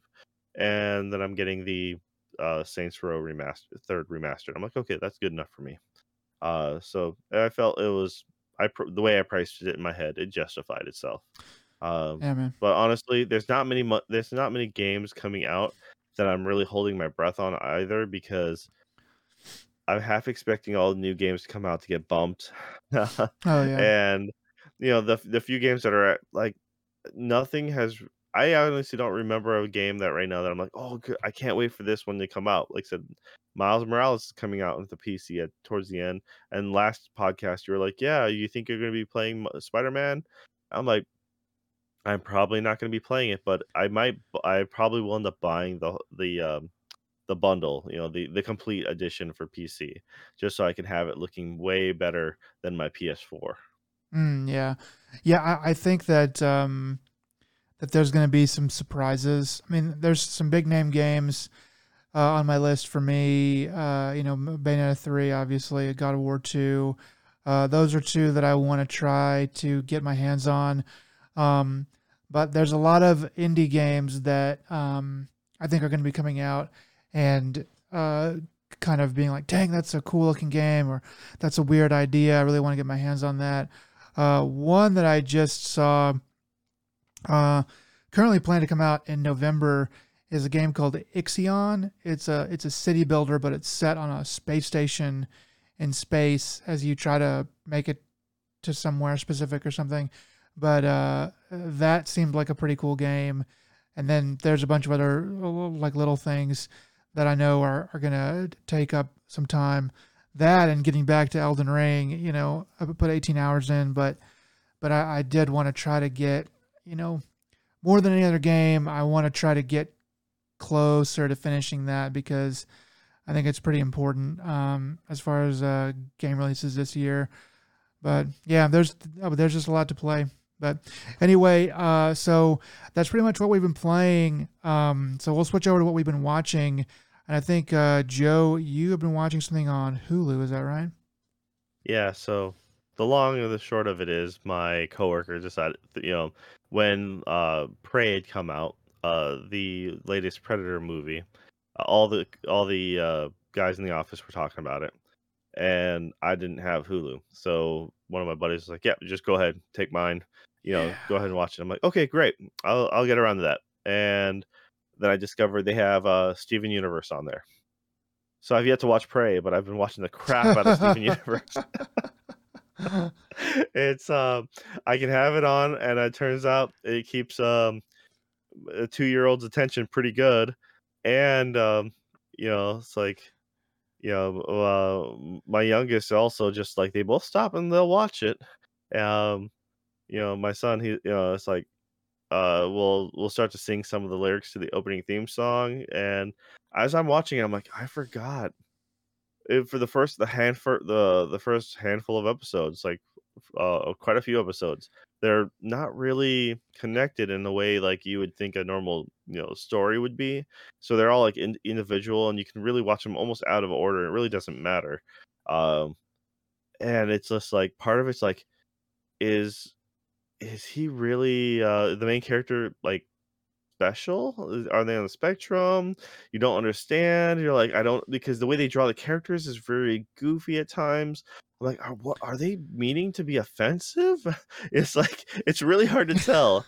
uh, and then you know, it's like it was a mystery for a long while, and then uh, there's there's a tipping point where like just things start being like, oh, there's an actual story here because they've always alluded to it. It's like a darker almost an ominous theme in the background, just just standing there in the distance. And some of the individual episodes, like quite a few of those early episodes, they're almost a horror like film base. You know, just things are creepy, dark. You know, like you don't know what's going on, and it's very much a uh, like I don't know enough about horror films, but I'm like this can easily be an homage to something, and I would you know I would believe it. Uh, luckily my children don't seem to care about it. It's it's nothing like gory or graphic or nothing. That it's just more of a mood tone piece, mm. and but also it's still super funny and just overall just delightfully uh, a joy to watch. So I recommend if no one's if you haven't given it a shot, uh, yeah, it's just go ahead. It's quirky, it's weird. It's not until later on uh, that it really picks up some real steam, and it goes places. Uh, in my opinion. I never did get the chance to finish it because the way the release schedule was when it was first airing, it was really spotty. It's like, yeah, we'll we'll release a small batch of episodes, go dark, release literally one episode a month for a little bit, go dark, and then like it, it kept on doing that, and then, uh, but everything I heard was ended pretty solid, and then they came out with a second season question mark like a couple years like set more into their future. Uh. and so we've done our my wife and i've done our absolute best to stay in the dark about that. Anything reddit or you know posts or anything like just completely you know pass by it. So we just know a character or two design but other than that we have no idea what's about what's in the uh, current you know or the later stuff. So uh yeah totally recommend watching it again because I, I'm having a good old time. And they're short episodes. They're they're super short. If you liked anything of those old cartoon cartoons like Johnny Bravo or or like Cow and Chicken, it's kind of that short form factor. So. All right. Wow. Uh, yeah, I uh, I have heard little bits and pieces about Steven Universe uh, throughout my life, and apparently, yeah, it was uh, something else. It, it was uh, quite well received by by a lot of people. Um, but yeah, that, that, that's pretty cool, man. Um, I have been kind of uh, watching. Uh, I've been watching uh, Kaguya-sama uh, continually, though I slowed down a bit. So I'm kind of just at the first quarter of season three, um, and but it's it's holding up very well. It's uh it's really excellent. Um, so I'm just kind of watching that slowly but surely. The other thing, um, though, that I did watch half of, I'm in the right in the middle of it, is a Netflix movie called The Gray Man. This came out several weeks ago, a month ago, something like that. Um, and it's got it's a uh, it is an action spy movie, and it has um, Chris Evans. And oh, that's this one. Okay yeah, it has Chris Evans as the bad guy, and uh, gosh, his name just escaped my brain. Ryan Gosling. Ryan Gosling. I knew it was a G, and Ryan Gosling as the good guy. Um, it's just like a, it's just a, an action spy movie, um, where they're assassins and they're trying to kill each other for various reasons. Um, and I, I'm only about halfway through it. It is, uh, it, it's pretty good. Um, I had heard this movie was like you know big budget, uh, you know theater type movie, and so that's kind of what made me want to watch it because uh, I didn't know what it was, and then I heard that and I was like, okay, maybe I'll, I'll turn it on. Um, it is uh, so to me the the Netflix the Netflix big you know the big budget movies there's something about them that doesn't that doesn't feel like a a regular studio in the theater big budget movie. It's I, I call them like A minus movies or maybe yeah I would, I would say like like an A minus movie where it's like, man, this has got some really great action, and they're definitely paying for the stars, but there's some like little bit that is just that I feel like it's just missing, and I I don't get that. I didn't used to get that from rented movies. Um, so to me, it's a Netflix type phenomenon, and I, I can't put, my finger on it, but that is sort of what I feel like this movie is happening again with this movie. Um, there's a Chris Hemsworth movie that came out a couple years ago uh, where he's trying to protect a kid or something like that. And then there's um, uh, Bright. That was one of the first ones. Uh, those had the same feeling, and they spent a ton of money on those. But there's some aspect of them that, to me, just struck me as like A minus quality. I don't know what it is, but but that's here again. Regardless, it, it is uh, it is pretty good. Uh, the story's pretty good. The action's pretty cool so far. Um, but uh, anyway, it's it's all right. I don't I, I don't hate it, uh, and I'm kind of looking forward to seeing how it shakes out. See if it's going to be any good in the in the long run. Yeah, um, it makes sense. Uh, the Russo brothers were tied with um, you know Avengers and uh, Captain America, Winter Soldier, and stuff like that. So you know, of course, Chris Evans is right there. Mm. Uh, Ready to scoop up know, that paycheck. yeah, well, I mean, it's you know, you make friends with people, right? Um, and you know, Russo brothers aren't bad. Uh, I I rather like their stuff. You know, they're not they're not necessarily um groundbreaking or anything like that, but at the same time, they're always a solid um they're a solid team for directing, so it's you can generally enjoy what they do. Yeah, yeah. Uh, I did have a thought that maybe um, Gosling and Evans should actually switch roles in this movie. To, to me, at the beginning, I was kind of like, I don't know. I think Gosling should be the bad guy and Evans should be the good guy. Um, but I, but I think that Gosling would have to go to a different place than maybe he's he's used to. He's kind of in a lot of movies, Gosling does a really good job playing something of a blank slate sort of character. Um, and I think that as a bad guy, he would have to be, he'd have to do a lot more. Um, but anyway, it was kind of a weird thought. I don't, I don't know if that's going to hold true through the end because they are doing a pretty good job, uh, each in their own right. But anyway, Yep.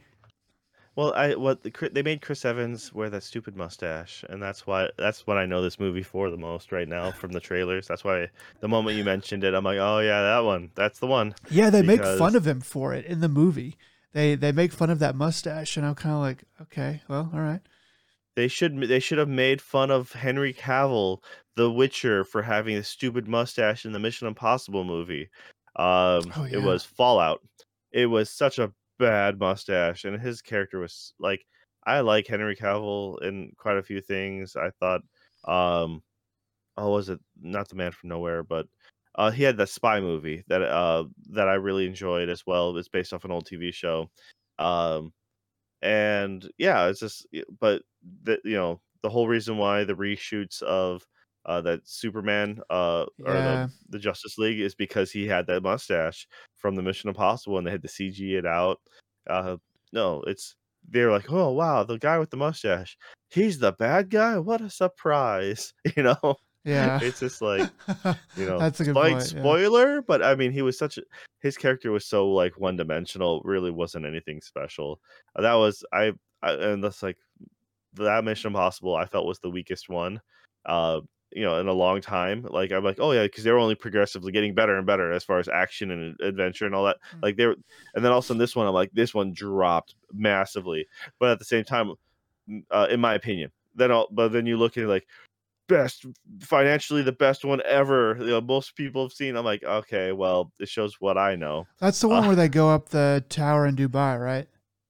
Uh, no, well, no, Dubai was like four or something like that. I think Um, that's the one that I remember being the best.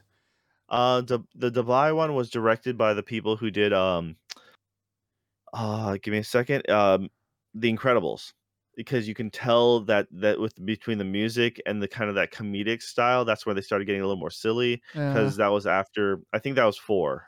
Um because uh three was that really dark one with um uh the bombs in their heads. I can't remember the the the, uh, the villain who he's no longer with us and I feel bad that I can't remember his name. Philip Seymour Hoffman. Or Hoffman, yes. Uh yes, totally. So like that was that was an excellent film, but then after that they took a tonal shift and they started making them a little bit more, you know, lighthearted and you know, a, you know, fun for the family kind of deal. But yeah, I felt that Fallout was not good. I remember seeing that, and uh, I remember being like, "That was good. That was fun." Um, but I was a little bit underwhelmed by there was a helicopter flying sequence at the end, helicopter chase, right? Uh, at at the end of that movie, and I was like, Probably. this is something that is one this is one of those things that sounds really cool when you're scripting it up and you're writing about it but It then, was the one in the snow. Yep. Yeah. Yep. That whole that was so dumb. but but but when you actually film it and you're like "Meh," you got these two helicopters like chasing after each other and they're not like attack helicopters really. And they're i don't know maybe it could have been shot better but i was like this is sort of weak especially to end your movie on. Um I- on paper it seems like a cool thing but in reality it didn't really work all that well so i, I kind of see what you're saying there but but otherwise i did enjoy generically movie making a mustache of bad, you know, that that guy's the bad guy and making it a very awkward mustache, you know. yeah it It's is. just I don't know, it's it's evil Spock, right? Anyone with a goatee is obviously the evil side, which, you know, whatever. yeah, what does that say about Doctor Strange? Uh, yeah, that's he's he's every version, right? So yeah for real. But anyway, um, so that's pretty much what we've been watching, um, and I think with that, uh, the pod has been cast. Um, is there anything that you would like to uh, to say, Joe? What have you learned from today's episode? All right. Well, I learned that we should really just uh, speak with our wallets and don't support the companies for making poor decisions and jacking up our prices. And always be wary because they always have an ulterior motive. Amen. That's true. All right. Well, uh, that is that's gonna do it for us. Uh, thanks for hanging out, and uh, we'll catch you next time. Yep. Take it easy, guys. Bye.